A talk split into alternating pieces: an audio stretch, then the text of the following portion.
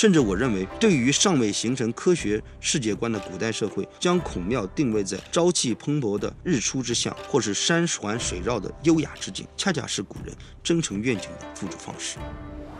按照所谓的风水理论，孔庙或者学校类建筑的选址呢，若背靠主山，面对暗山，必然科甲发达。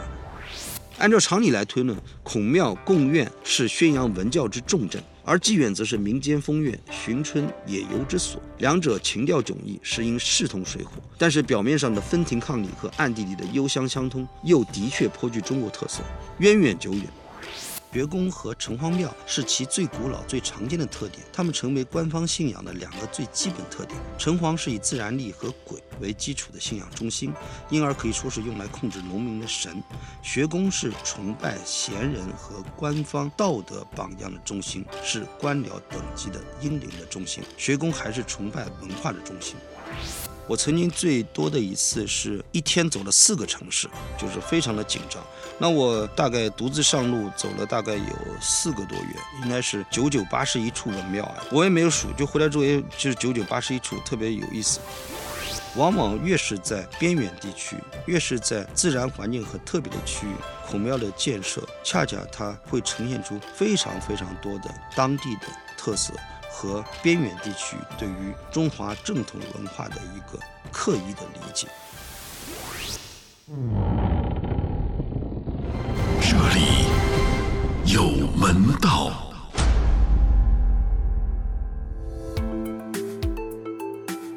各位好，欢迎来到门道，我是小藏。今天是我们孔庙之旅的最后一期。孔庙之所以全国各地皆有。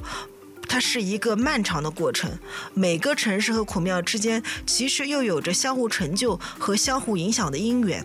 我们继续请东南大学的教授沈阳为我们解开这个谜底。写到这儿，我突然觉得自己在写百家讲坛啊！其实沈老若干年前也是百家讲坛的嘉宾，我曾经和他说过入门道就是聊天放松点儿，但是他说不，必须字字确凿。好在这期节目的后面终于有点录制门道的感觉了。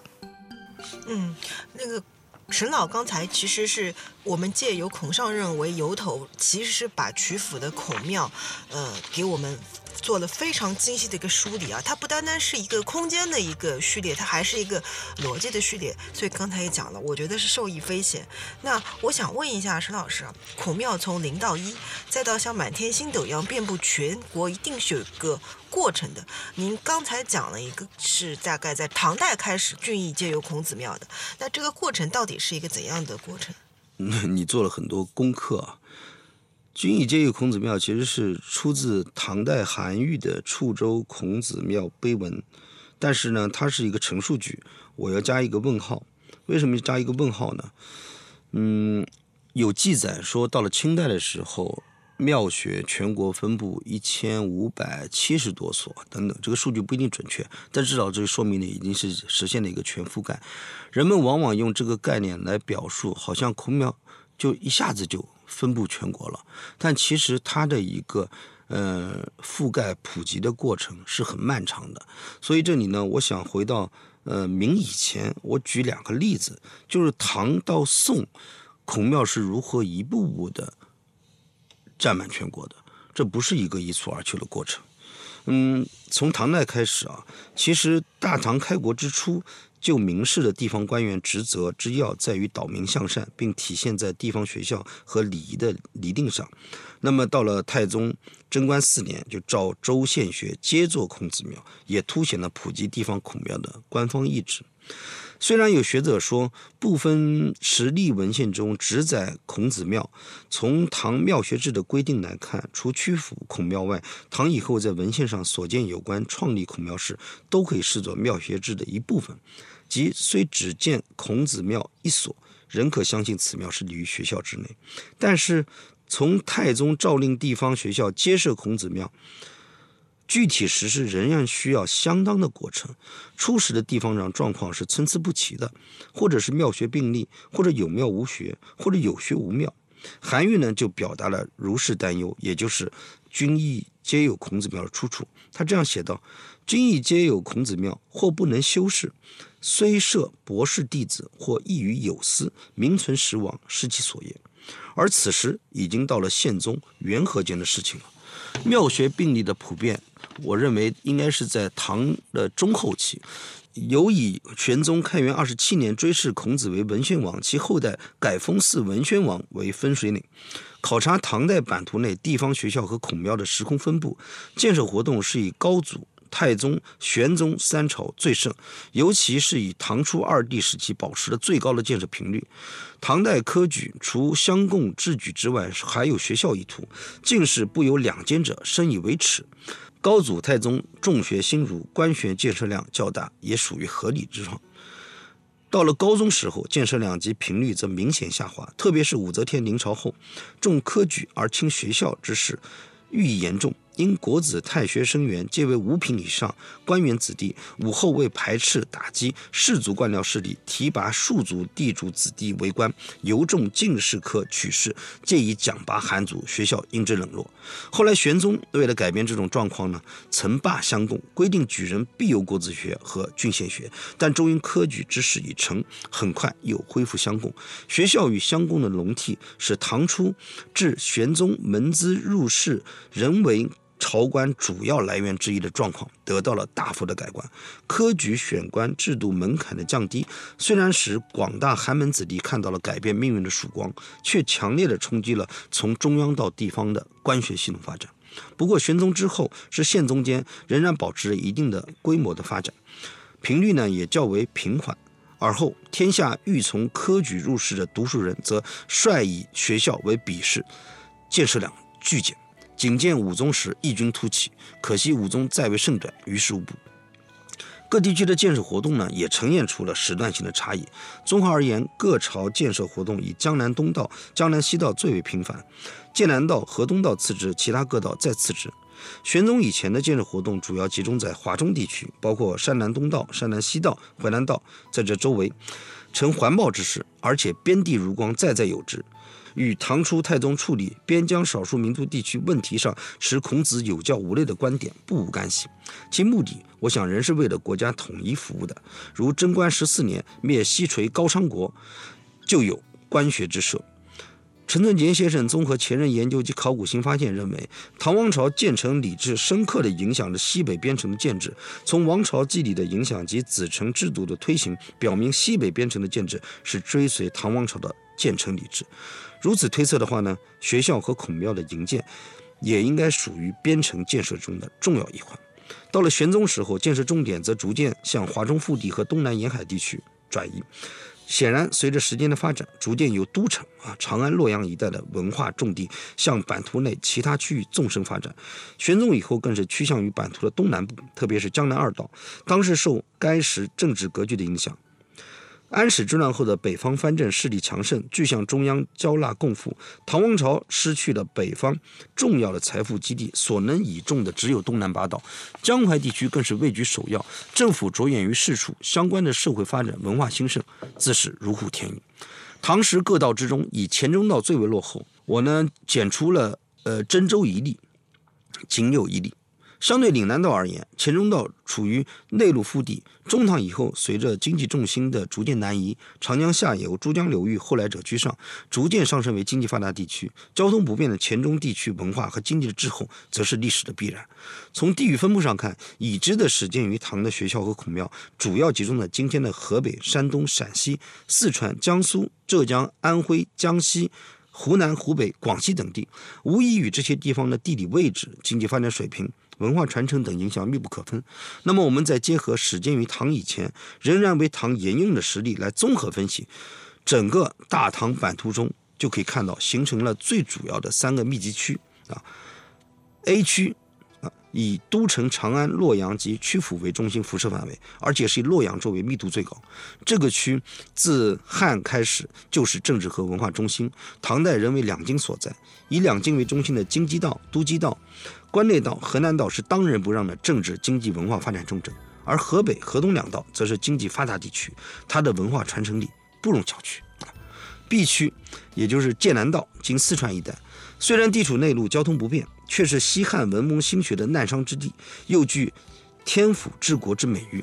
该地区的集中反映了尊儒心学的传统延续，并可能与剑南独特的地理位置及唐政府的兴衰有着密切的关联。安史之乱之后，唐政府内忧外患，剑南虽受吐蕃和南诏的威胁，但是他易守难攻的地理形势及天府之国得天独厚的自然环境，使他成为唐政府避难和撤退时的首选之地。至玄宗之后，德宗、熹宗、昭宗皆曾出幸剑南。社会环境的安定和政治集团的眷顾，为学校和孔庙的兴建发展创造了条件。C 区江南东道，也就是今天的江苏、浙江、安徽一带，在江南东道辖内，无论是数量、密集度，均高居榜首。新兴的文化教育中心及辐射圈已然形成。特别有意思是，这三区之间呢，又皆有点状分布。如果我们用拓扑的视角去考量，这些点状分布恰恰构成三个密集区之间的线性联系，也说明了高密度区向外的辐射态势。此外，A 区又往幽州方向的华北地区蔓延。这个地方，也就是今天河北一带，是唐时东北边城的政治、军事、经济重镇。C 区处于 B 区之间的联系外，上有两条重要的辐射线，一个是往福建沿海方向，一个是穿越毗邻的江南西道，经湖南、江西一带的腹地，直抵岭南西部，经广西一带，并越海达于海南。而后者的经济与文化意义尤为重要。自 C 区至岭南北界的经江苏、浙江、江西等地是唐赋税的主要供应地，进入岭南地区则是唐时主要的敌患和留人地区。该辐射线恰似以地理空间为纽带，建立了岭南地区与唐时文化中心之间的遥相呼应。这里是剪辑中的小藏。下面一段是沈老觉得自己在做个人研究的时候非常喜欢的一个发现，就是折换，也就是被贬谪的官员和庙学教育的关系。但是这里边有个大 bug，沈老读错了一个字，把折换读成了敌换。我本来想剪辑掉，但因为这段太精彩了，还是保留。下面他所说的所有的敌换都是折换，也就是被贬谪的官员的意思。唐时出现了众多敌患，主要安置地即在岭南。中唐一世一直视岭南为蛮荒之地，但唐时岭南敌患的整体文化水平较高，具有丰富的中原儒家文化底蕴，对岭南来说是一个集政治文化于一体的官僚士大夫群体的注入。而且中央根据考核岭南敌患之政绩，与其其量移或召回中原的机会，故大多岭南敌患在。贬地或留守，能够恪尽职守，并积极贯彻大兴文教的国策。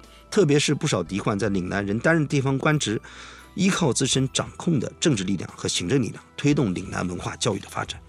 岭南籍的学校和孔庙主要集中在以贵州、容州为代表的过渡区域，最著名者当推柳州学。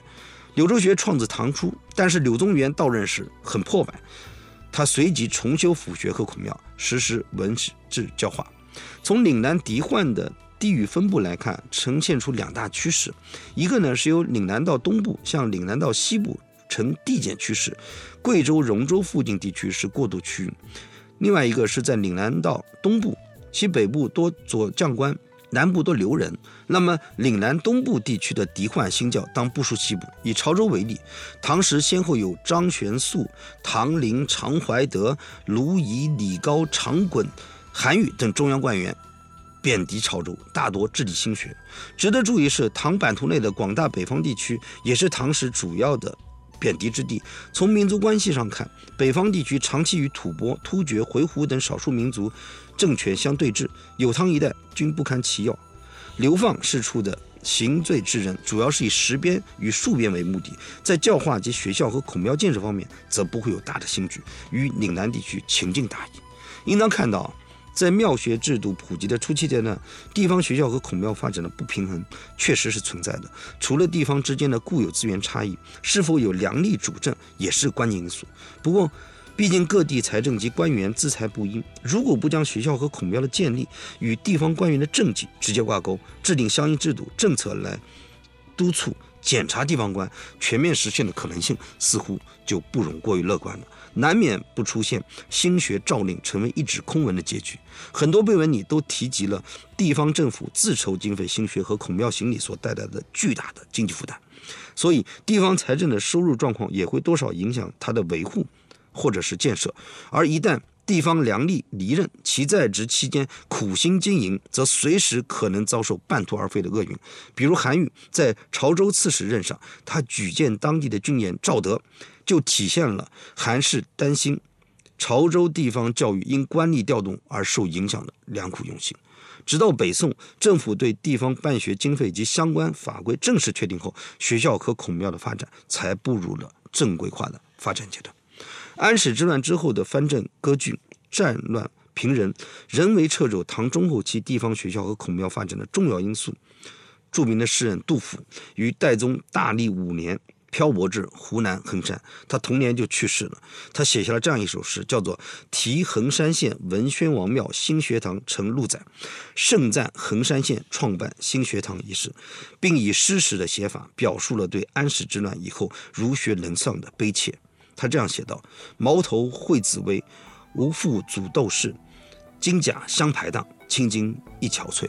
呜呼！已十年，如服敝于地。征夫不遑兮，学者沦素质。我行洞庭野，须得文翁寺。深深昼子行，若无风雨至。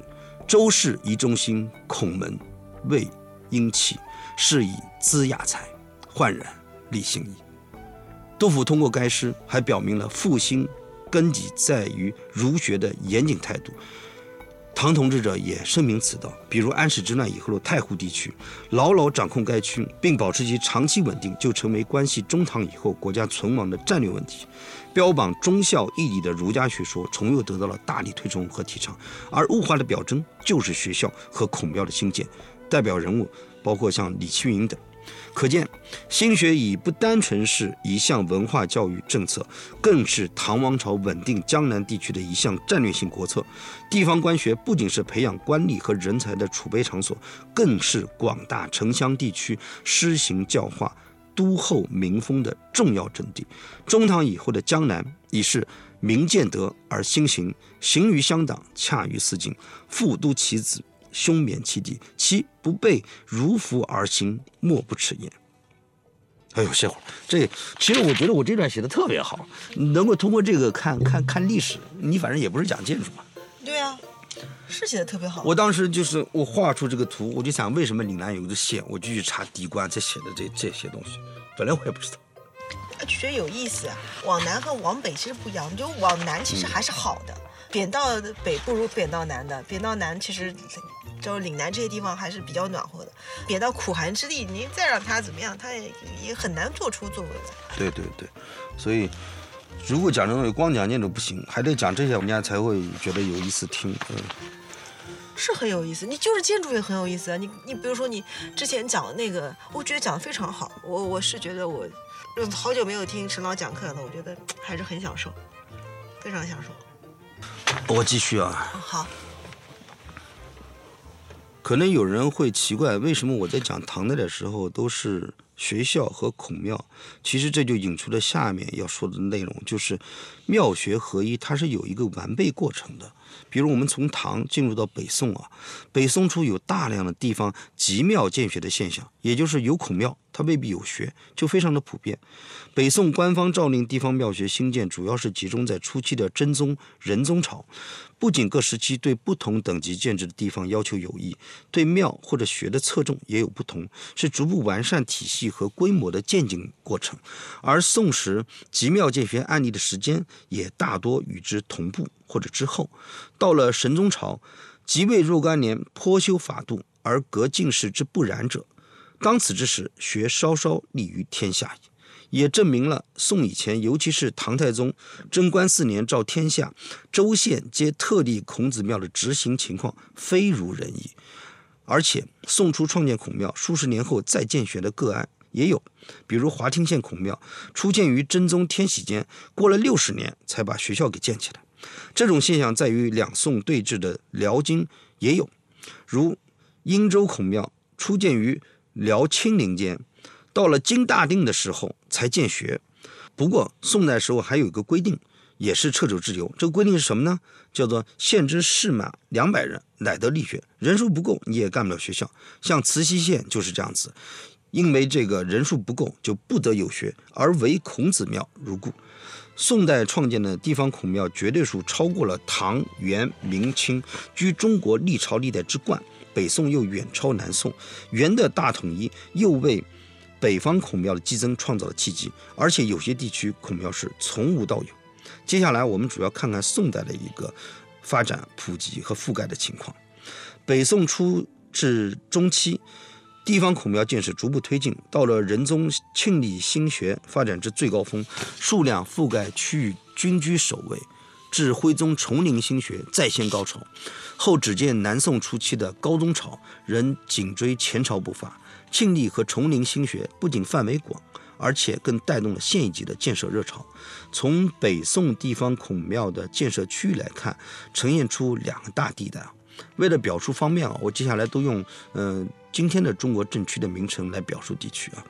两大地带，第一个地带是广大的东南部地区。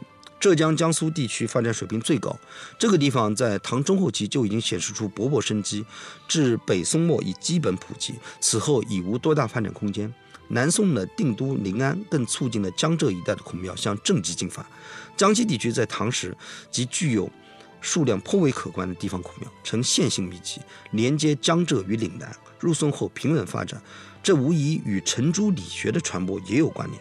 湖南、湖北地区发展较晚，到北宋中后期才渐渐增多。广西地区反而不如唐时的建设，而福建、广东地区经过有宋一代的经营，已经大部分普及，而且福建的发展还更快于广东。第二个地带是山东半岛直往西的整个中原地带，历河南、河北、山西、陕西，再折而西南，直达四川。北方地区的建设中心已从唐时西安、洛阳一带渐向东部转移，与北宋的政治文化中心迁往开封不无关联。四川地区在唐时已有一定基础，宋时又未遭受太多战乱影响，加之始于文翁的传统学风浸染，大部分时间都有孔庙修建的记录，数量也居于全国前列。值得玩味的是什么呢？南宋时候啊，南方地区普及态势是自东南沿海西进。越湖北、湖南仍达于四川境内。两宋地方孔庙建设的覆盖区皆以四川一地为西南部收官。有宋一代，四川分为四路。据周元孙先生的统计数据啊，虽然孔庙兴盛，但各路的覆盖率极不平衡。这正与各地经济发展有意相适应。四川各路的情状及其原因，我认为也可以视作全国版图内孔庙覆盖不一的缩影。宋代官学与以往不同的特点呢，有这么几点啊，三点：一是专科学校增多，新设武学、化学；二与以往地方官监管地方官学不同，自神宗时候起陆续设置筑路学官，后又至筑路提举学士司；第三。政府为学校提供较为固定的经费，成为一种制度。宋代采取地方财政收归中央统一掌控的政策，朝廷所赐学田多是地方政府名下田产，不少属当地绝户无主田产或没收寺庙财产所得。这些田产划归学校，必须经过朝廷的批准，地方政府无权做主，是强化皇权控制下财政体制的特定现象，也是宋代学田制的一大特点。科举制的推行呢？却在士子中造成了不务实学的不良风气，从而引起有识之士和当局的关注，并直接导致了三次大规模的官方兴学。可能大家都耳熟能详啊，它分别是仁宗庆历四年参知政事范仲淹发起的庆历兴学，神宗熙宁元丰间王安石两次为相时发起的西宁元丰新学，以及徽宗崇宁间蔡京为相时发起的，并研制宣和出的崇宁新学。也就是说，宋官学设置的特点和三次兴学的发生，对促进宋及以后地方孔庙的发展、规模的扩大及制度的完备都影响深远。不仅如此，有宋一代的经济、文化、科技都达到了中国传统社会发展的最高阶段。陈寅恪先生精辟地指出，华夏文化历经千载之演变，造极于赵宋之时。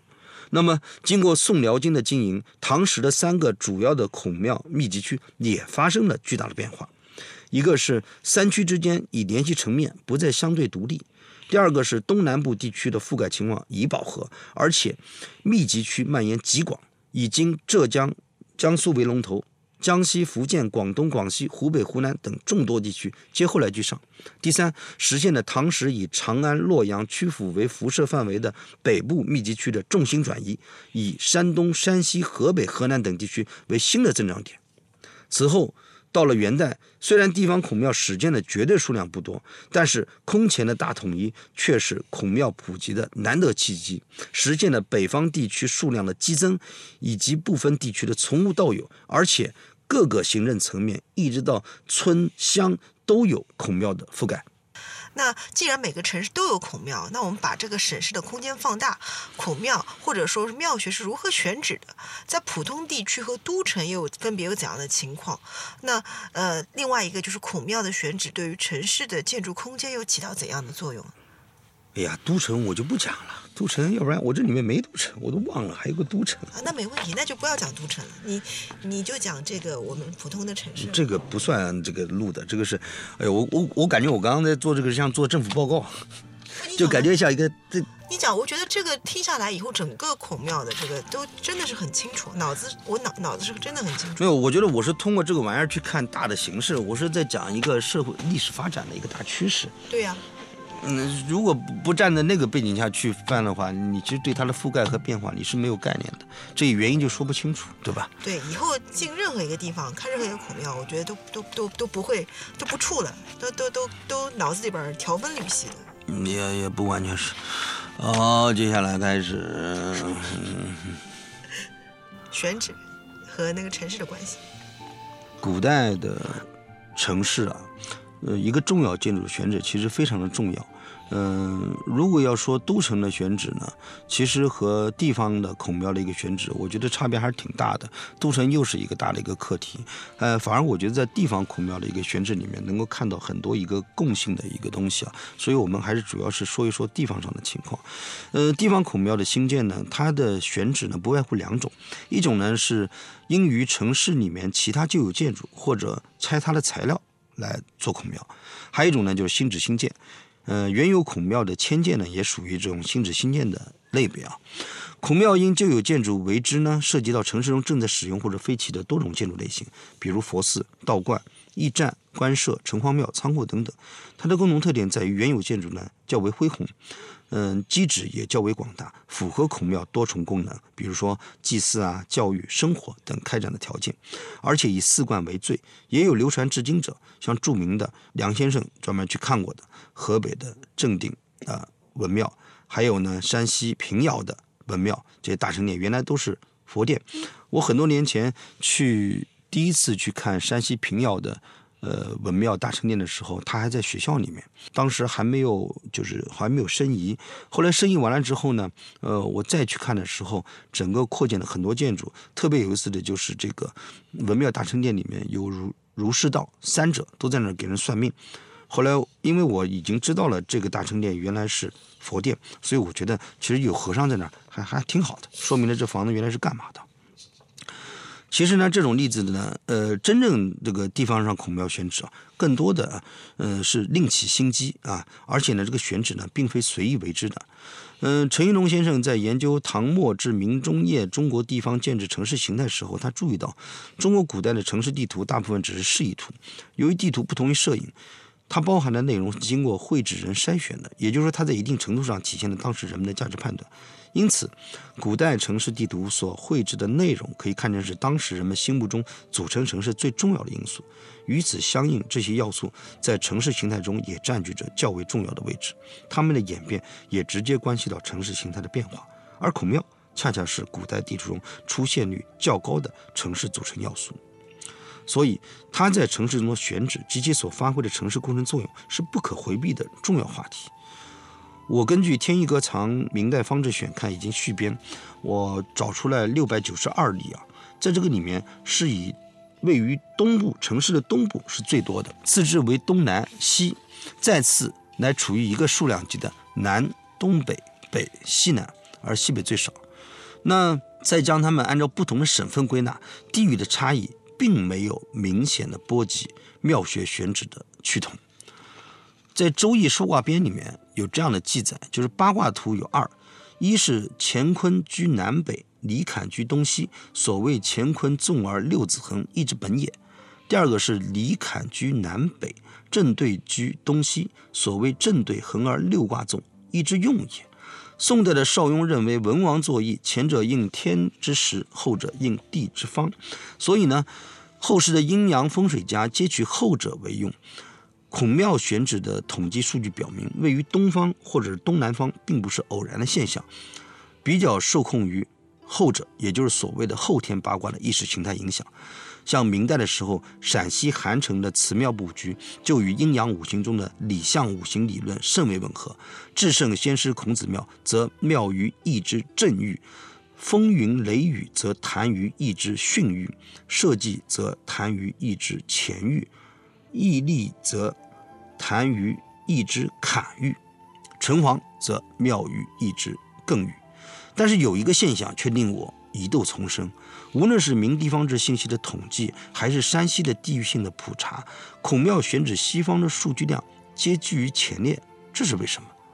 一般认为，西方跟《心经》具有清净肃杀的特性，社稷是五谷无土之神。属地神是阴性，所以常设西方。啊，古代说先圣先师亦辞于社，如此渊源的影射是否存在呢？但是迁离西方的例子也有啊，像惠州的海丰县，它原来就在城西，呃，到了北宋的时候呢，就把它呃迁到了城市的东南边，呃，说是嗯，乃尊古之建学必居公宫南之左。明堂一学也，在国之阳的古之。那再看山西地区，则指西方，包括西南西北，有三十七个例子，二十六例为辽金元时期创建，占到了百分之七十。难道是因为地域或者民族之间方位概念的差异？这个目前为止对我来说还是个疑问啊。不过呢，宋以降风水阴阳学说已大行其道，明时的孔庙选址现象不出时代。背景，而此前的状况如何呢？我仍然是以统计为根据啊。宋代以前的庙学选址就已经呈现出对城市东边或者是东南方位的青睐，但明确记载方位者是不多的。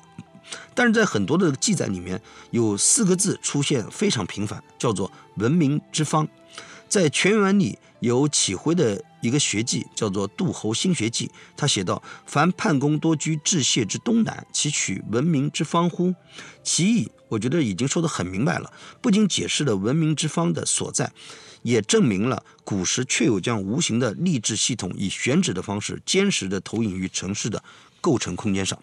此外呢，为增强教化之影响，而在城市中心修孔庙的案例也有，比如安徽的桐城文庙、河北的高义文庙都是这样。他们四周围以高墙，以隔喧嚣闹市，它的建筑形象和地位也不输雅俗。宋代以后，往往将地方科举的兴盛与否归咎于孔庙的选址，为振兴文运，常常人谋归市。啊，考注阴阳家者之说，另择吉地。既然各处地形地貌不一，基于不同流派和个人色彩的风风水蛊惑就更加见仁见智了。这种例子是不胜枚举的。当然，孔庙的选址或迁址不可能一味地顾及文明之方的全局性因素，而对变化繁复的地方状况置若罔闻，诸如地理环境、行政区划等等，都会影响到。这里举几个例子啊，比如城市地形的影响。或依山路走势，或困于碑下角隘而迁往爽凯，或为交通便利，又或者借城中河湖之活水，孔庙一般建在河区之北，南侧河流恰好呃与庙中泮池沟通，或者呢又直接借河为畔，像最著名的就是我们南京夫子庙借秦淮河为畔，呃。再比如，如果临近市场或者是民居的密集区，它的喧嚣混淆不利于孔庙的肃静气氛和教学的进行，所以还得换地方。再比如，其他的职能建筑破镜遮挡，那么或者是把其他的职能建筑移掉，或者是迁孔庙。举个例子，呃，安庆府学在这个嘉定的时候，因为乐舞之地迫于学宫啊，所以就把这个地方给移走了。那还有平江府的昆山县学。玄门之外有社坛啊，斋厅又掩蔽于前，气象不舒了，所以呢，就把它又移到了社坛的西边。而且还必须提醒的是，各种原因往往是叠加施语。比如北宋时候有一个叫新国君的这个新国君学，它选址于高亢爽凯的文明之地，后来因为交通不便，又导致迁址，又因为迁的那个址呢，又地势比较低，常有水患，又把它给移了位置，而且还规避了前车之鉴。概括而言呢，孔庙择址的所谓风水考量是较为朴素的。那在我看来啊，不似诸如阴阳宅堪舆中的众多忌讳或者讲究。我认为应该回溯风水本源《周易》里面的那句话：“万物出乎震，震东方也；其乎巽，巽东南也。圣人南面而听天象，象明而治，盖取诸此也。”我认为这是孔庙选址的一个非常重要的理论注脚。甚至我认为，对于尚未形成科学世界观的古代社会，将孔庙定位在朝气蓬勃的日出之象，或是山环水绕的优雅之境，恰恰是古人真诚愿景的付诸方式。那么，就城市空间架构中的孔庙来说的话呢，观察角度，我认为是在于孔庙与城市景观的关系，主要是体现起筑文运的城市景观，也就是描述孔庙与城市中种类繁复的祈祷文运昌盛的建筑或环境之间的景观呼应和空间对话。按照所谓的风水理论，孔庙或者学校类建筑的选址呢，若背靠主山，面对暗山，必然科甲发达。暗山之情，如基岸。笔架、三台、三峰、天马、文笔、文峰等都是绝妙的形状。即使所选地址无上述地理形状，也可以采用人工方法增加类似笔锋形状的突出点，以补缺憾。比如浙江临海的金山啊，高百余米啊。前面我们讲到了这个台州府文庙，其实就在这个边。它南临临江，两峰耸立，山形东望如麒麟，西看似伏牛。据嘉定赤城志载，两峰如洽，其顶双塔刹间。屹立双塔呢是始建于北宋的，原来是砖木混合结构。明代的时候呢，塔外表的木结构呢被火烧了。今天所见的塔身是清代重修的。这两个塔呢，呃，非常有意思，呃，是五级六面，以菱角牙子叠色出挑啊。在清代同治的时候又得了重建，而且塔里面呢还可以往上爬。据当地的地方志记载，金山两峰系风水汇聚之所啊，所以。这二塔又合称大小文峰，是文运昌盛的标记。此外，山腰又有南山殿塔，西有多宝塔，一山四塔，实属少见。在许多地方志的孔庙总图中，孔庙同暗山经常被画成一体，可见其间关系的紧密。比如云南石林路南文庙与文笔山的位置关系，文庙基本上是朝东南向，同一方向约二十公里以外就有文笔山与之相对。不少孔庙暗山建有文峰塔，有的先前已有，有的则是为补风水之不足而特建。《相宅经传》里说：“凡省府县乡村，文人不立不发科甲者，可于甲戌丙丁四字方位上择其极地立一文笔塔，只要高过别山，即发科甲；或于山上立文笔，或于平地建高塔，皆为文笔峰。”这里我们再看例子：云南楚雄文庙，元代的时候在东城外。明代的时候迁到了城里面的东边，文庙呢选址正对燕山，其上有雁塔一座。建于文庙迁址后数百年，这个肯定是刻意为之的文风，因为燕山有左下有慈乌山，在下有虎山，文庙一取地有山三之灵秀，而配以四泮池为四海之大，也就是说泮池座桥三座，将泮水一分为四。如果城市中或周边没有山体可建，也可以建塔或者阁，多种表现形式呢，都是为了寄托希望于本地文运亨通，文人都可以多入仕途。基于景观层面，以古代楼阁的高度尚不足以在城市的任何角度与孔庙发生所谓的文运对话，那么又来了一个解决途径，就是什么呢？借助城市的城墙，在它上面，必然高度就增长了，对话也得以建立。这种做法其实非常普遍。比如辽宁的新城，它城墙上就有个魁星楼，在城墙的东南角上，啊，这有两层，里面有魁星像一尊，还被誉为关外第一魁星楼。再比如平遥啊，著名的世界文化遗产，平遥的魁星楼也是位于城墙的东南角，它是清代康熙间建的，后来呢，同治时候又重修啊，而且是非常的漂亮。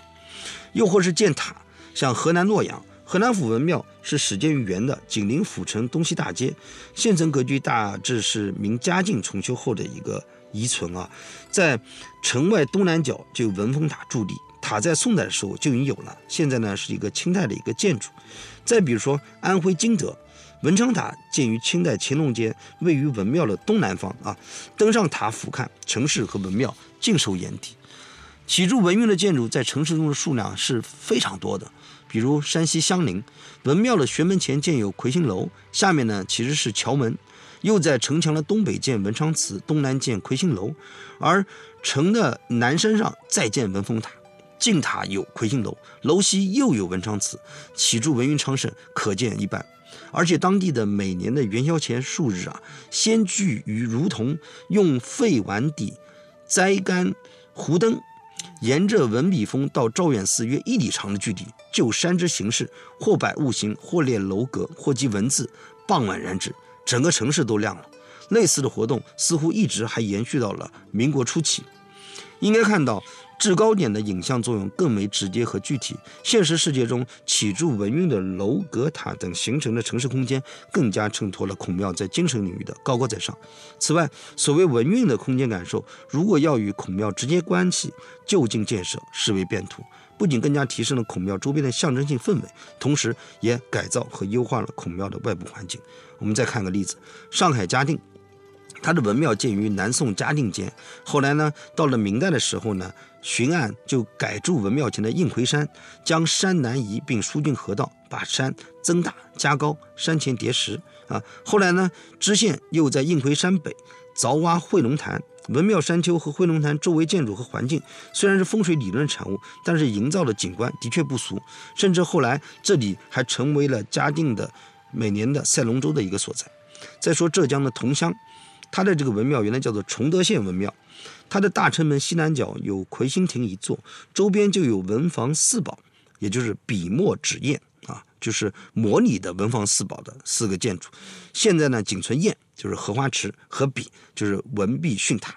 原有坤、离、训三塔，是明嘉定间创建的。到了万历间就仅余训塔了。现在塔是重建于清咸丰间的，非常有意思。呃，这些塔上面还刻了字啊，刻了有礼、乐、预设、结束这样的一个单字。其实我还特别想讲一个特别有意思的事情，既然是在城市里面的一个关系啊。就孔庙这个事情，它和商业市场到底怎么样？最有名的例子就是我们南京。说起南京的夫子庙，我想大多数人的印象都是秦淮河水的桨声灯影，文人技家的风流绝唱。这里呢，以夫子庙为发源形成的庙市合一，规模之大，时间之长，并由此带来商业、娱乐、聚居等多重城市构成元素的演变和互融。我相信，在中国古代城市及孔庙发展史上是非常罕见的。夫子庙市发展如斯，恐为先学所未料。不过，如果称秦淮河畔的夫子庙市乃为庙市相依的孤立，则有商榷之处了。所以，我们来看看商业依附孔庙有几种可能。其实，早在西汉的时候，位在长安南郊的太学就有怀市一说。啊，有记载，太学中列怀数百行，诸生朔望会市，各持其土物及经书买卖议论。淮市的出现有其特定的城市和时代背景啊。长安自身的居民聚居和相应的生活市场在城市的北部，太学则在南部的里芝区，这个也是王莽搞起来的，分为迥异，自不会常设市场，但是限于南北距离，生活不便，而且呢，由于太学者甚众，所以每逢，呃每月的初一十五就自发集市交易本家的或者本郡的土特产。书籍、乐器等等，这样的学生们既可补度日之资，又增进了学术交流和情感交流。怀市呢没有围墙、房屋，它就是一个临时的一个集市，并且在时间跨度上，西汉距离春秋战国并不遥远。太学尚存百家争鸣之稷下遗风，又未有孔庙之力，与后世孔庙的肃静特质还是存在差异的。偶尔的集市，恐怕也无伤大雅。那么，随着后世庙学制的建立与完善，槐市已幻化成为一种代称。历史的回响恐怕仅限于槐树成了孔庙之中的常见树种，也就是我前面也提到的喧嚣混淆的城市环境啊，乃为孔庙选址所避讳。然而，某些城市的孔庙附近仍是逐渐出现了商业活动，学前街也就成为了市场的代名词。可能有这么几种可能。第一，孔庙是大量学生聚集和生活的场所，出于日常所需，存在着一定的购买力。以就近原则考量，相关的社会服务出现是符合商业经济运作规律的。今天大学校园周边密集的学生经济，我认为就是一个典型表现。但是明代地方孔庙附近市场，我只找到了三个例子，并不足以构成立论的基础。就古代地方城市，尤其是县级及以下而言，囿于城市规模，出现城市副中心或多重城市干道的可能性都不大。而孔庙以其在城市过程中地位和影响，大多选址于主要街道。这样一来，市场和孔庙发生交集的几率还是比较大的。我说我找到了明代的三个例子，其实都是县城，我觉得也是可以作为一个旁证。也就是说，小型城市的用地限制或为市场出现在孔庙周边的重要动因。第二个呢，就是孔庙的日常经费来源除学田外，有的地方政府也会酌情拨给部分房廊屋产归其所有，以作收租房之地。比如北宋健康府学税入一千八百二十四贯，其中一城即为学田之外的房廊七十一间及酒坊三处的创收。啊，我说的这个也是我们南京的健康府学啊。类似的情况呢，其实在不少地方都不同程度的存在着。在神宗即位的时候，就有人啊关于州县学经济状况的一个概论，说朝廷自庆历以来招天下力学，郡县往往有学社、官田、房廊之力，已将房廊与学田并称为两大经济来源。徽宗还写过一个批庸记啊，在这个批庸记里面呢，大观二年注录统计上报的州县学房廊总数已达到九点一万余营，也就是九点一万余间，足以说明房租收入所占比重之大。当然，房产可以位于城市中任何地方，但是如果政府所拨或者孔庙自建的房产选址在附近的话，孔庙周边的商业活动也就应运而生了。比如，南宋嘉定间沁园府学自建房屋二十三间用于出租，市场效应迅速蔓延，以至于孔庙的边界模糊不清了，他都不知道自己的本身孔庙边界在哪里，不得不在后面记其账时埋石以示之，前后不过才二十年。第三个就是早在五代，雕版印刷技术就已经盛行，宋代更加普及，并且得到了大发展，刻书也成为了一个高盈利行业。比如像国子监刻书，除以被朝廷宣所赐予之用外，还出狱而收其职以上于官。地方官学也广开刻书之门，尤其在北宋中期以后，印刷业的官方垄断松动，私刻、仿刻及各地官刻也迅速发展。部分发达地区凭借雄厚知识和人才储备，成为重要的印刷生产、销售部门。此后呢，地方刻书现象即为常态，只是各朝或各地情状强弱不一罢了。以此推论的话，至少书市业的出现及依附于孔庙也是可能的。今天某些城市根据孔庙建筑遗存开办书市及其他相关文化产业，或可视作这种传统的延续和放养吧。如果有兴趣的话，大家可以去上海书市看看，那个地方就是上海孔庙。呃，但是呢，我们也应该看到，孔庙的肃静特质为首要，与市场共处，并未在古代城市发展史中形成主流。如果对商业依附于孔庙现象做城市理论层面的注解，我想可能还是陈伟老师的话一语拨尽迷雾。他说道。有什么比经济更能主宰人的生活状态及城市运转和兴衰状况呢？政治制度固然重要，但相对于经济活动而言，通常它对于地方城市的生存和发展作用则降为其次。那这里呢是以南京夫子庙开始，那我们这里再回到夫子庙，讲一讲到底十里秦淮的庙市合一是怎么形成的。其实早在六朝时代，南京秦淮河畔就已经繁华出去。当时秦淮河充当了对外贸易的主要航道。上述之东吴在充分利用建业城内诸多天然河流湖泊的同时呢，分别在城市的各个部分开辟了一些新的水道，并且与它呃相互连接，呃。形成了秦淮灌于南，清溪流于东，玄武湖位于北的格局。那东晋健康由于移民的大量迁入，城市人口激增，健康城由于地形原因呢，整个城市呈不规则的一个平面啊。而城南的坊市呢，就带有明显的自发情况，这就造成了旧时秦淮河两岸居民密集且街陌相连，行市热闹的一个景象。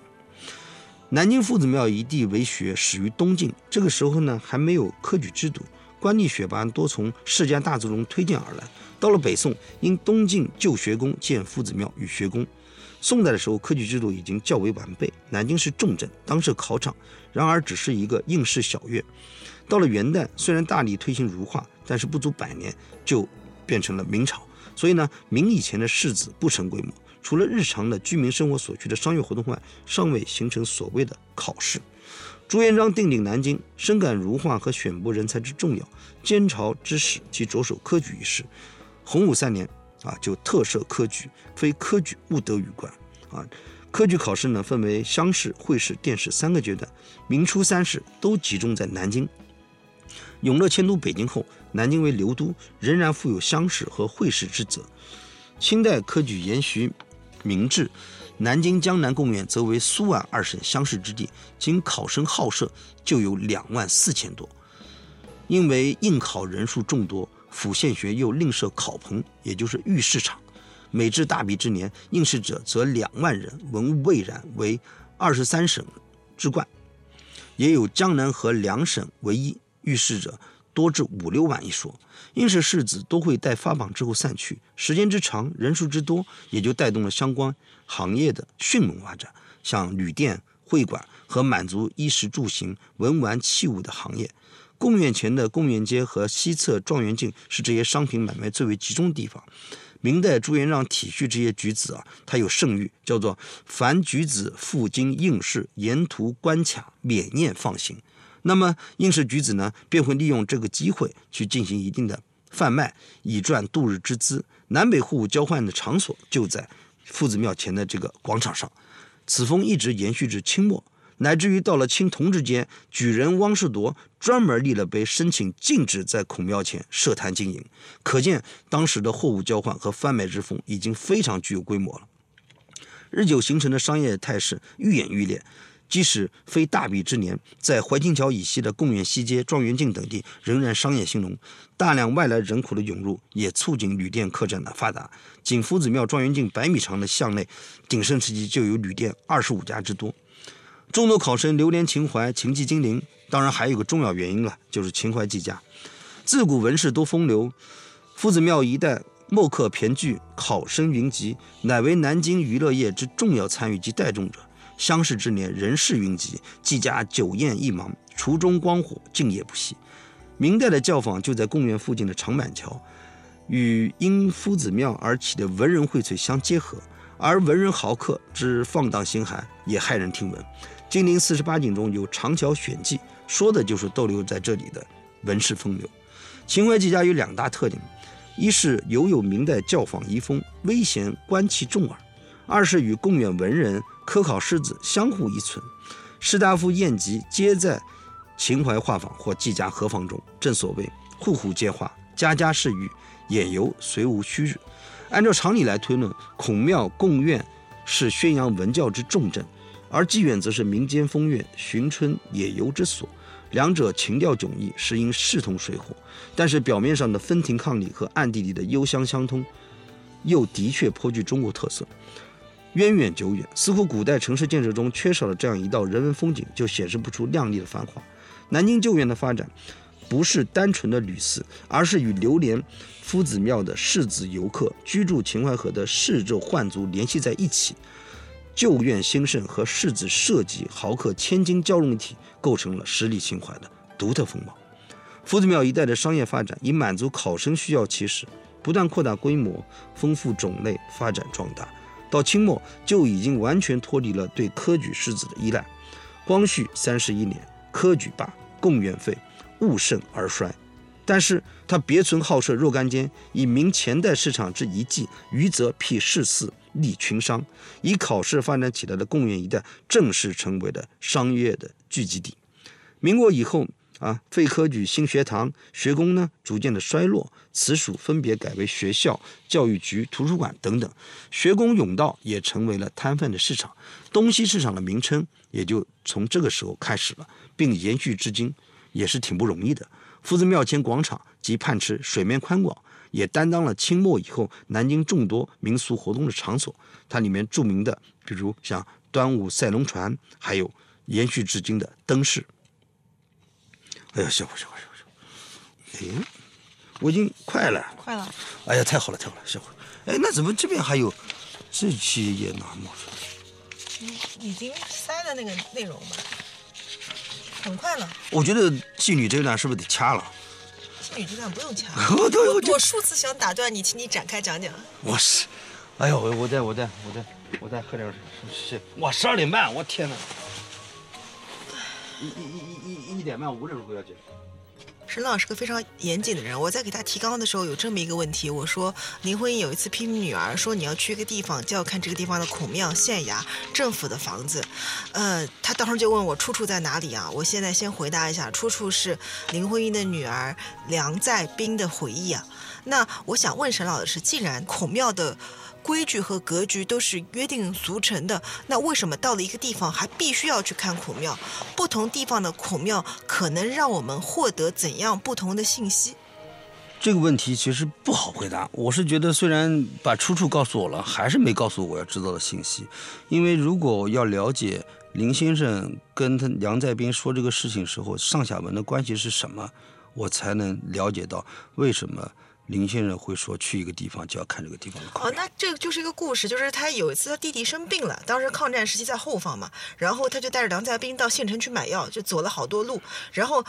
在买药的过程当中，他看到了一个小学，就原来是一个孔庙，然后他想带着女儿进去看，但是当时梁在斌很羞涩，他觉得他可能跟惯父母看这些地方，而且小朋友会围上，他就非常不愿意，所以他就在门口哭，然后这个妈妈就生气就发火了，当时是批评他还是打了他，就有了这句话，就是你要到一个地方就要看孔庙看县衙，是这样的一个一个故事上下文。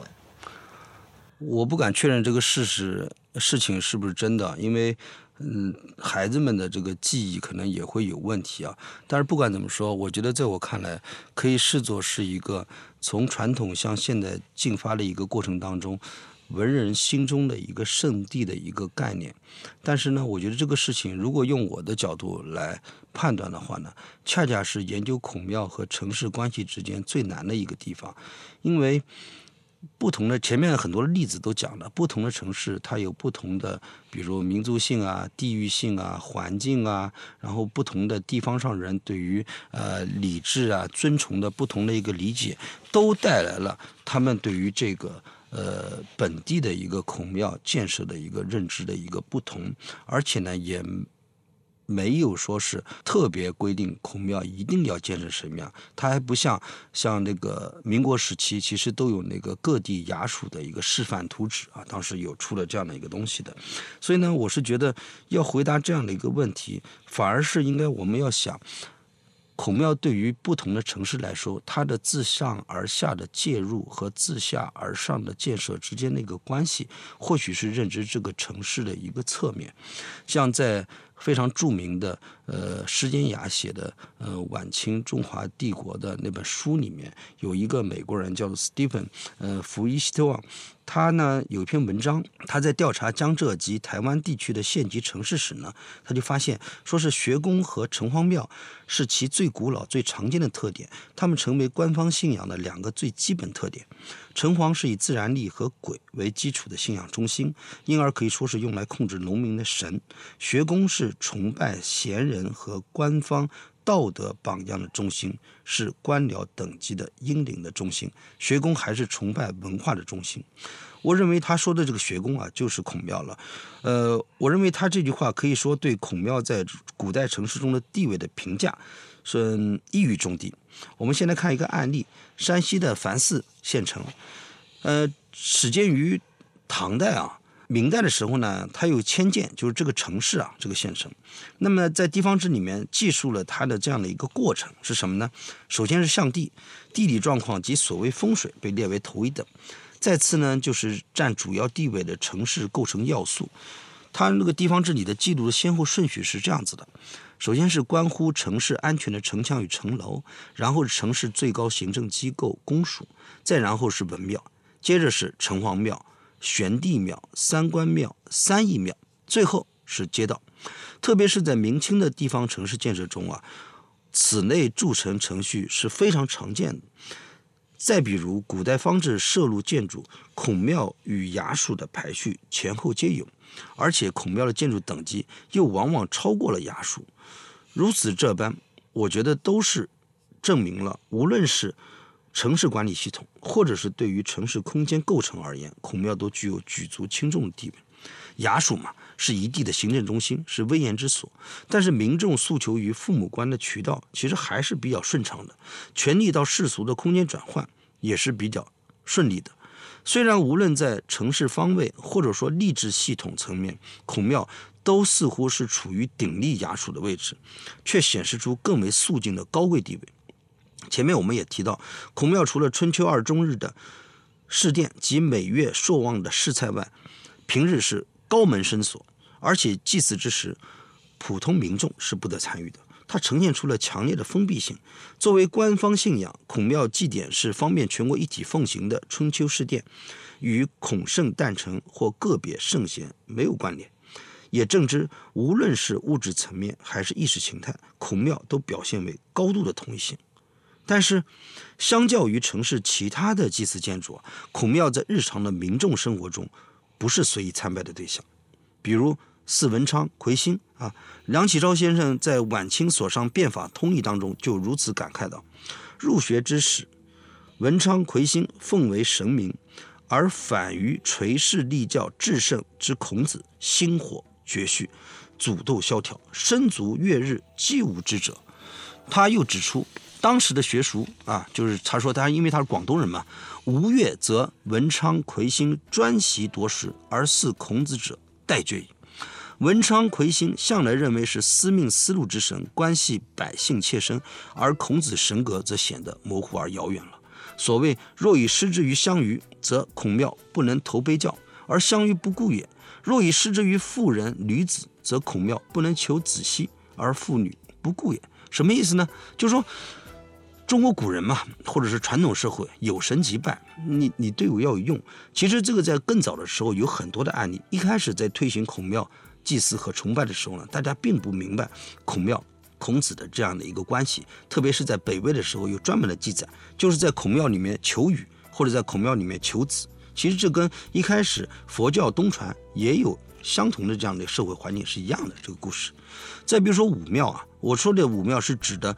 关帝庙、岳飞庙，这个武庙跟历史上所谓的左文右武的祭祀武成王庙的那个武庙不一样啊。在宋代以后，关羽、岳飞声势鹊起，明初呢就废了武成王庙。后来呢，关帝、岳飞呢，或者是分祀或者合祀，香火鼎盛，呃，又被重新被崇拜为武庙。这个和武成庙是不一样的，与孔庙并置，已与原初主祀太公武庙的本旨渐行渐远了。下抵明清，关帝庙更为人所膜拜。上位者取其护国，下焉者取其保民，各有所属，与民生利用融成一片。除官方立庙，关庙更深入民间各个角落，成为市井商肆及升斗小民私祭的对象。终年香烟缭绕，熙来攘往。官方祭祀之外，四方信众不时参拜。那么，孔庙既然这样远离民众，和这些民间饲养的祠庙不一样。那他如何在城市里面表达他的肃静的概念和他尊贵的地位呢？我觉得他的边界景观是一个非常重要的一个切入点啊。大门常常不开，那你只能围着它转，去看它的一个建筑特质的氛围营造。我这里说三个我的感受啊。第一个感受就是孔庙空间的不可入与可入。虽然某些地方孔庙泮池在临星门之外，并且与万人宫墙共同营造了入口空间的象征意味，但是都没有视线穿透临星门，落点于大成门前院的震撼。如果泮池在临星门内，感触则更为强烈。大成门平日紧闭，虽可清晰地见之“大成”二字，却无法直窥大成殿之雄奇。前院本来就不大，且静水横陈，而菱形门之门铃的不可挥去。又导致视角的局限，种种感知叠加在一起，空间的紧张感无以复加，由之敬畏感也就产生了。像我在翻检古人学记的时候，我本来呢是为了去查找孔庙前导空间的组织方式啊，但是在字里行间却处处被“菱形门”三个字缠绕，这个门的震慑气息扑面而来。像南宋嘉定间建德县学迁址新建学记里面说：“然门无。”斋语畏惧，久为诉讼者偶与地。后来是什么？做临星门以表之。临星门的王者之风对地方的震慑力可见。设临星门，其是王公入门于孔庙作为地方城市中官方正统文化与信仰的象征及柱石，其意向无疑问。作为儒学圣域的孔庙，它的高墙深院的空间构成与城市形象，弥漫着拒人于千里之外的崇峻凛然。官员、使臣、军马不得于中外孔庙内安下，且严禁骚扰玩乐。足见日常的游观孔庙均在禁止之列，遑论随意参拜。也难怪下层民众竟有过其前而目若不睹者。不过呢，在一些特殊的节庆日，孔庙也对外开放。比如像陈希远先生的研究啊，明清时期发展成型的地方城市元宵节的走百病民俗中，妇女因而得以进城入乡、上庙逛街，甚至过访文庙、入官署，从而突破了时间的、空间的以及性别的界域，成为元宵狂欢庆典中最耀眼的主角。这里我们把这个故事简单的来说一说，非常有意思。一般士大夫在元宵节赴文庙进香，本不足为奇。像 清代有个湘军名将叫做李兴元，几乎每年元宵节都会穿着朝服蟒袍，专程赴文庙，也是孔庙行香，并行九叩之礼。有时或兼往武庙、文昌庙等处。另一位大臣叫呃王文绍。也在日记中讲述了他于元宵节到文庙去行礼，但孔庙毕竟与一般寺庙不同，平时不准一般百姓随意进入的，遑论妇女。但是时值灯节的时候，孔庙也不得不破例。比如北京良乡的游文庙，就是元宵庆典的一个重点活动。山西襄陵县在上元节时，不仅各庙聚张灯火，文庙学宫还尤盛。山东平阴的民众呢，则在正月十六晚齐赴文庙，妇女一至。为之走百病，游访文庙俨然成为了走百病的主要内容。还有云南楚雄的妇女啊，在灯节也专门前往文庙的泮池，也号称为走百病。如此看来，元宵节恐怕是孔门诸贤与一般民众，尤其是妇女距离最接近的日子了。当然，对有些地方官员来说，元宵节民众聚集于文庙终觉不妥。比如在武昌，江湖杂技者。都会在元宵节上聚集于当地府学泮池前演示拳棒，而游人环若堵墙，热闹非凡。晚清担任江夏县令的陈介安就特别以学宫重地、礼仪严肃、岂容若被盘踞其间为由啊，敕令这个差役驱逐众人，并将栅门封闭，禁止游人。如此一来，万人宫墙真的是可望而不可及。有一点需要说明的是呢，走百病最原始的形式不过是出游过桥，比如像江南水乡常见的走三桥免百病。今天在比如在同里还有这样的一个民俗活动开展。前面我所说到的元宵节入孔庙走百病的案例中，并未见妇女可进入大成殿的庭院的记载。如此看来，可能是利用了孔庙前岛空间的泮池和泮桥作为出游过桥的节日活动的空间形式道具。也就是说，孔庙并没有完全的开放，只是把它的前面的前岛空间的空间在特定的时间开放给城市，作为大家去走百病的这样的一个空间的一个场所。有点像现在夫子庙十五的这个灯会啊，也不完全像灯会，还是能进大成殿的。第二个呢，我想说的就是启筑文运楼阁的高筑啊，呃，日本呢有本书叫做《清俗记文》，是记录的清乾隆间福建江浙一带的民间风俗，它的调查对象是过海经商于日本长崎的清朝的这些商人们，里面有一幅现学图，原来图上是上色的。那么，在中译本的文字描述里面是这样说的：围墙与屋壁均白色，大成殿壁粉红色，门柱等淡褐色，屋顶墙头褐色，台阶青灰色。这句话我们再把它分析一下，就是结合图纸，大成殿呢虽然是整个图的构图中心，但是呢，你要是沿着孔庙边界游走啊，给人的切身体会，除了前岛空间中的诸多构筑物，则非文昌阁或者尊敬阁莫属。大成殿虽然是孔庙建筑之雄，但在外部空间中却只可看见其屋角飞檐，与在你进入到大成殿殿庭中目视的压迫感是迥然有别的。反而是高筑于整个孔庙边界或者它附近的楼阁对外部空间的控制作用，我认为更为直接。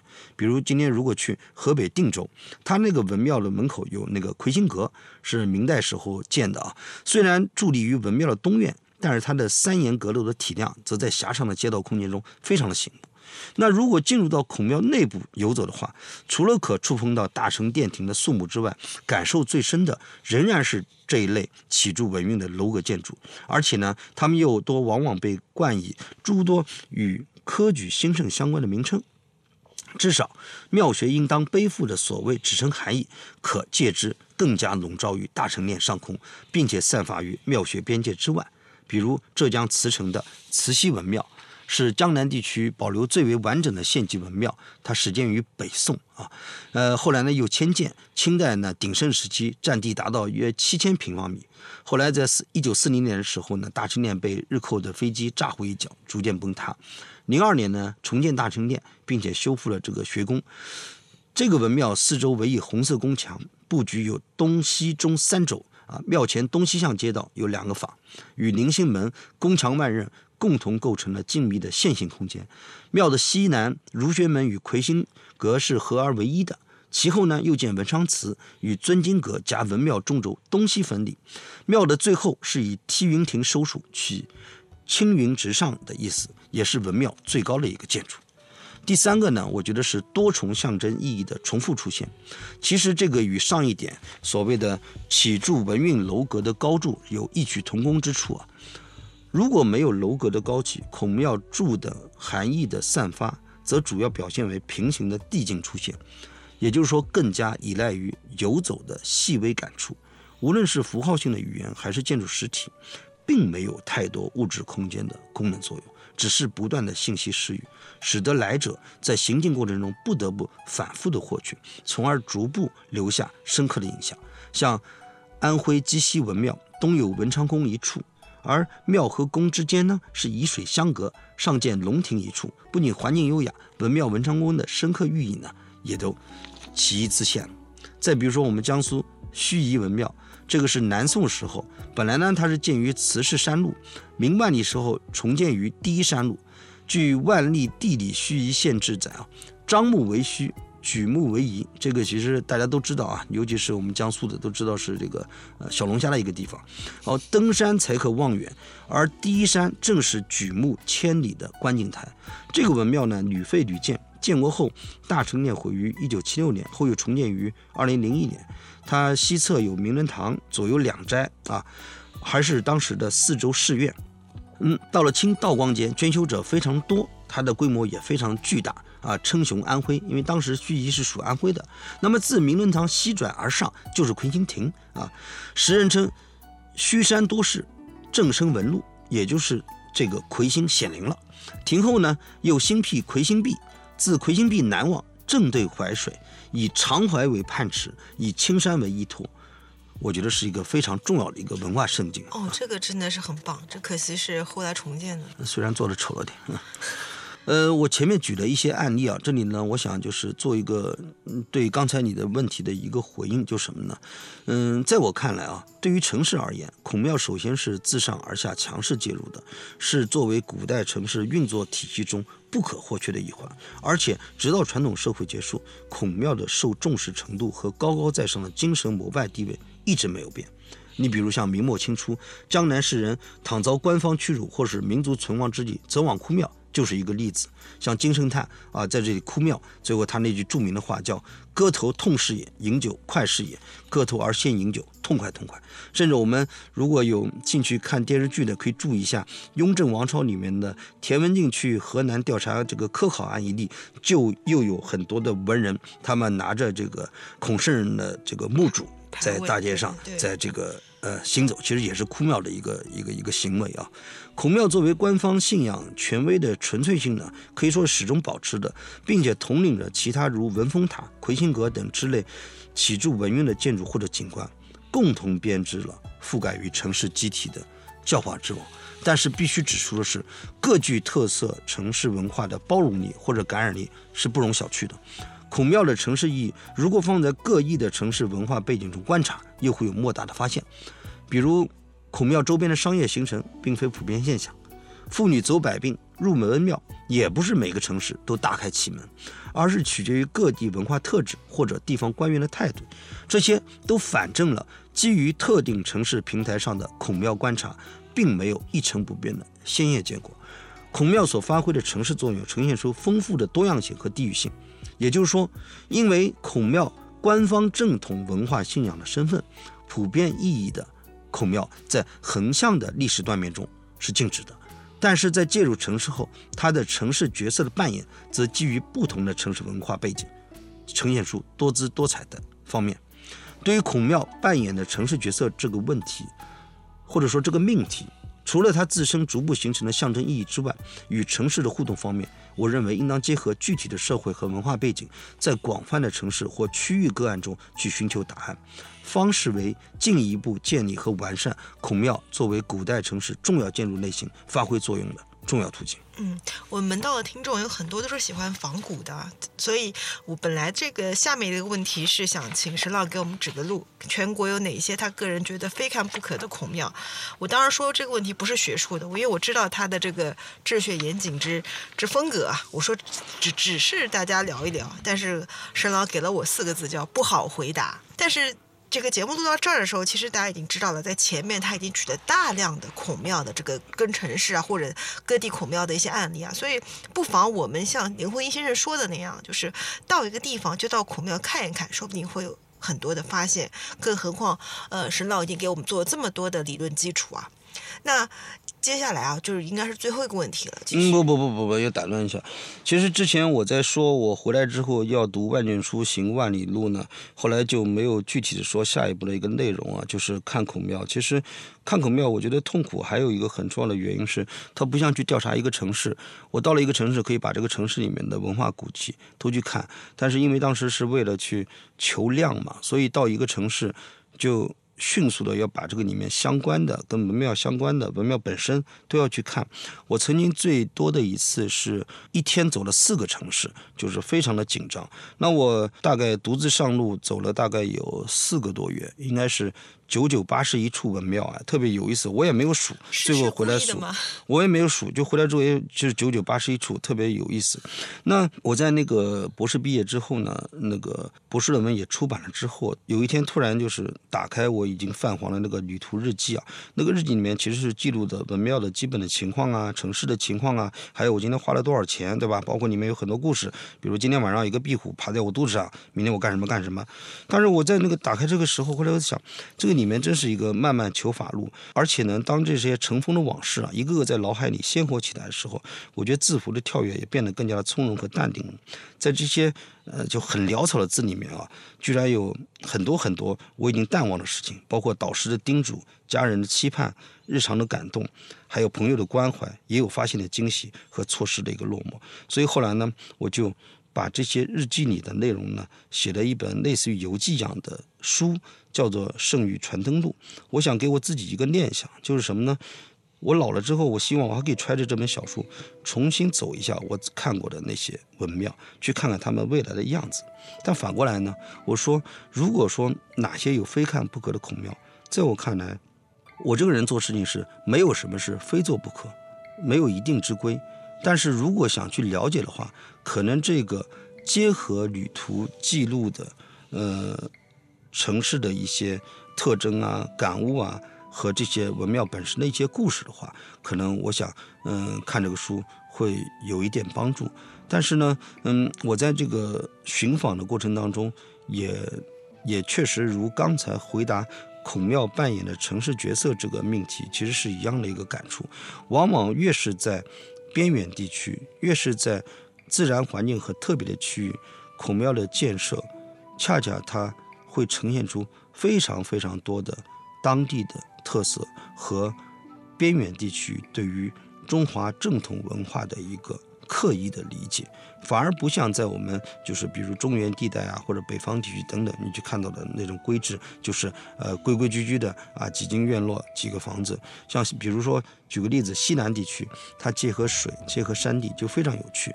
嗯，前段时间我的一个师弟刚刚博士论文答辩，他写的就是西南边疆地区的呃文庙的这个环境的这样的一个研究，就有很多很多非常有趣的一个例子。这也是仅仅我的一个建议了。嗯这个有点像入门道的节目了。嗯，好吧。我们回到那个最初，呃，其实一开始我就想问沈老的一个问题，就是你看了那么多孔庙，你觉得道统和权威究竟是什么关系？道统其实是在唐代的时候韩愈提出的，其实一言以蔽之，指的是儒家传道的脉络和系统。我先不回答这个问题，我先说一个，就是我之前做过一个讲座，嗯，当时呢我取了一个名字，嗯，讲座的主办方认为我取的名字不够猛，没有没有爆点，后来我就给他改了个名字，我说从丧家狗到肃王的遗产。他说：“你怎么能取这样的名字呢？”我说：“你不要爆点嘛，我就爆。其实‘丧家狗’这个名字最初呢是李陵的那本书啊，李陵先生那本书《丧家狗》，我读《论语》里面的。他在整本书里面说，称孔子是一个怀抱理想，在现实世界找不到精神家园的丧家狗。那我当时做这个讲座的时候呢，其实是要讲这个儒家的一个建筑遗产的一个呃现状和保护和发展的一个问题。其实我觉得在今天的这样的一个社会里面，大的环境大家都会去重视文化的传承和保护啊。但其实，在我们在寻找方法和到处碰壁的一个情况下，有的时候确实是比较的像一个丧家狗。那丧家狗这个说法呢，其实还是来自于《史记》。孔子世家里面有这样的一个说法，就是，嗯，孔子到郑国去，他和他的弟子就是失散了嘛，他就独立这个城市的东门。那么当地人呢就跟子贡说啊，东门有个人怎么样怎么样，累累如丧家之狗。后来子贡就以实告知孔子，孔子欣然笑曰：“形状莫也，而未似丧家之狗，然哉，然哉。”那肃王是什么呢？其实是最早出现在《汉书·董仲舒传》里面，写到孔子作《春秋》，先郑王而系万世，见肃王之文言。我认为啊，庙学呢作为树立正统文化信仰的工具啊，正是专制王权出于帝国统治的需要，在肃王孔子身后建立的存在于现实世界的理想系统。这种儒家体系的国家机构化行为，将儒家道统。外化为官方的意识形态，这其中始终贯穿着将工具主义和象征主义相结合的做法。庙学二者的受关注度，也是由事实性的官方统治策略所决定的。比如，有的时候是庙大于学，有的时候学大于庙，或者有的时候是庙学并重。就中国古代社会而言，道统呢，主要指儒者之道的传授谱系，也可以理解为借由孔子的学术地位，力争教育学术的自主性。只不过在传统专制皇权的环境下不易达成而已。道统是需要教育体制来维护和确保言传的，而这种教育体制的物质载体是最具代表性者，即为庙学。所谓庙学，简单说，学指的是中国古代传授儒家经义的官方学校。庙就是与学相互依存的祭祀孔子及其他儒家杰出代表的孔庙。学子们在庙学里，除了学习经典之外，也敬仰圣贤。知识教育与人格熏陶均在庙学完成。理性研习和精神崇拜的结合，也正是独具东方精神的可贵所在。在中国古代历史发展过程中，以专制皇权建立的政治秩序兴衰不定。而以孔子作为主神的道统则屹立不倒。当孔子被认为是百世帝王之师时，正是传承道统与彰显权威相结合的最佳说明。那么，是道统重于权威的表达，还是道统反被权威利用？我觉得这是一个非常耐人寻味的历史问题。专制皇权出于帝国统治的需要，将孔庙塑造为被称为肃王的孔子身后存在于现实世界的理想系统。这种儒家文化体系下的国家机构化行为，将儒学道统外化为官方的意识形态，这也使得庙宇学二者的受关注程度，恰恰是由事实性的统治策略所决定的。作为对这个问题的建筑学回应。庙学建筑的空间构成解析可以看作是一个有效的途径，而曲阜孔庙作为天下孔庙的表率，有极具典型意义，可以看作是解读普遍意义上孔庙建制和建筑空间的参照系。这也是今天为什么我花了那么大的篇幅去讲述曲阜孔庙，以及要讲明以前的庙学的一个发展的一个态势的一个重要原因。那么，对今天的呃。对聊啊，还是要有一个结语啊。结语是什么呢？民国以来，传统意义的妙学制运作戛然而止。朱维桢先生说过这样的一个话，发人深省。他说：“历朝历代其实学随数变，只有取士制度才真正与儒学联系在一起。而当取士的传统被改变的时候，孔庙就此作废。那么，走下神坛的孔庙，在今天又有什么意义呢？首先，我觉得是建制亲民，不像之前说的高高在上。像我们南京朝天宫，南京朝天宫其实是明代呃大臣们在。”大朝会之前的习艺的一个场所，到了太平天国之后呢，后来就被改成了就是清代的江陵府学，所以它这里也有个灵性门啊。它灵性门外的那个垂带石，就因为小孩子长年累月的在上面当做滑梯去嬉戏，已经把这个刻下了非常可爱的臀印啊。其实我小时候也经常在那上面去滑这个滑梯啊。那今日中华大地上遗存的孔庙呢，又借着教育的东风。大兴所谓高考启运或者状元榜，可能有一些敛财之嫌啊，但是可能也苦于孔庙维护的拮据，不得已而为之。我们姑且不论家长学子们趋之若鹜的功利心态，孔庙在今天的健美关注，是否也孕育着益阳来复的契机呢？这是我最后的一个疑问。谢谢大家。嗯，谢谢沈高山仰止。听到这里，我就对沈老说了四个字：高山仰止。听到这里，我也要给你点一个大大的赞。听完这三期确实不容易啊！再说一个细节，在我写的这段文稿后面是满满三页的注释，是沈老为这档节目所做的注释。再回过头来，我想起这个系列的一开始，沈老说的那个在孔庙庙堂上的对联：“仰之弥高，钻之弥坚，可以御上也；出乎其类，拔乎其萃，一若登天然。”这恐怕就是在做学问吧。这个系列的门道就到这里，去主页可以发现找到小藏的方式，加入听友群，我们随时交流，随时沟通，投喂资料，互通有无。